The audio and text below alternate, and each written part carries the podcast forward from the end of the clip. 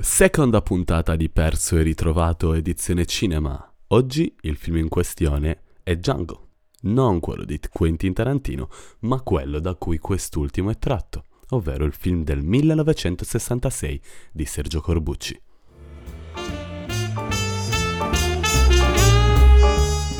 Sergio Corbucci nasce a Roma nel 1927 e già dal 1951 inizia ad avvicinarsi al mondo del cinema come aiuto regista per il film Santa Lucia Lontana di Aldo Vergano. Assieme a Sergio Leone e Sergio Sollima, è considerato tra i massimi esponenti dello spaghetti western.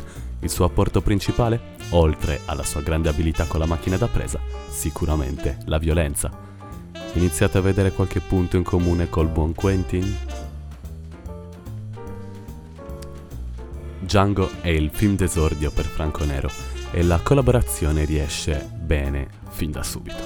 Franco Nero è un personaggio cinico, lugubre, ma non si arrende davanti al nulla. Proprio ciò che Corbucci voleva creare in questo film. Il, proprio il tipo di personaggio che Corbucci voleva. Sebbene la sua uscita, infatti, Django venne considerato come uno dei film, se non il film più violento di sempre, Corbucci si replica, anzi forse riesce a raggiungere l'apice sotto questo punto di vista col finale di un'altra sua opera, Il Grande Silenzio. Non l'avete mai visto? Guardatelo e poi fatemi sapere.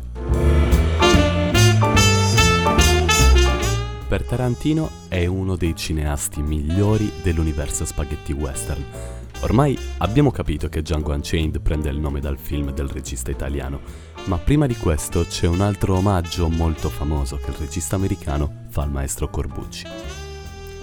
Avete presente la scena dell'orecchio in Le Iene? La troverete anche in Django, quello del 1966. Che palle film vecchi, vero? Sto cercando in tutti i modi di farvi ricredere.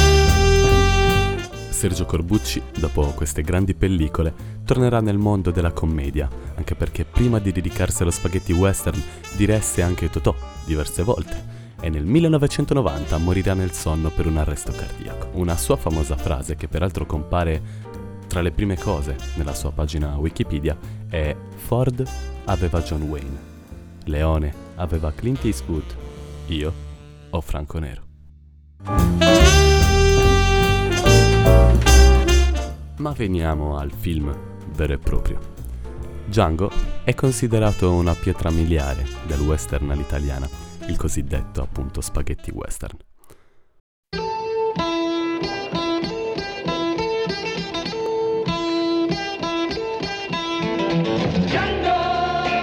Sarà anche grazie a questa fighissima colonna sonora che Corbucci riesce a creare un film duro a morire, proprio come il protagonista. Django è un film che resiste al tempo, uno di quelli che un appassionato del genere non può non guardare. I canoni sono quelli del western all'italiana, un genere che all'epoca non era visto, di certo, di buon occhio.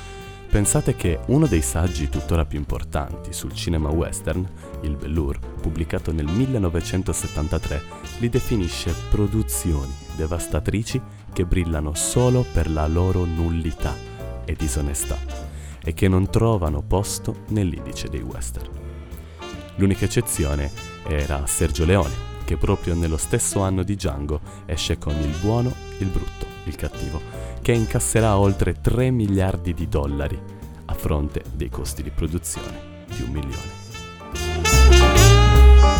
Quando uscì il film, Django venne considerato come uno dei film più violenti mai prodotti fino ad allora e proprio quella violenza lo ha reso un film di successo, rendendolo una pietra miliare dello spaghetti western.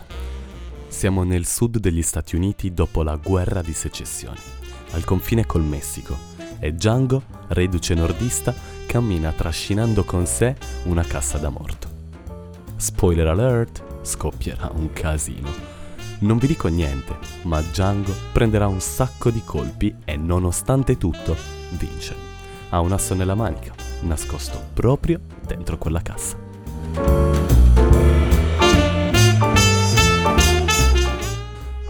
Insomma, un film da guardare per forza se siete appassionati del genere o anche di Tarantino. Non proprio consigliato se invece lo spaghetti western non è il vostro genere preferito o se non siete neanche particolarmente amanti dei film violenti con parecchio sangue in giro. Insomma, si vede che è finto il sangue, eh? un po' come quello del buon Quentin, però magari può non piacere ugualmente. Ecco. Quindi questo è quanto. Non so dove si possa trovare questo film, ma sicuramente in una qualche videoteca lo hanno sicuro, magari anche su Cili. Insomma, fatemi sapere se lo guarderete e se vi ho convinto un pochettino a riprendere in mano anche quei film un po' dannata, ma che sicuramente meritano.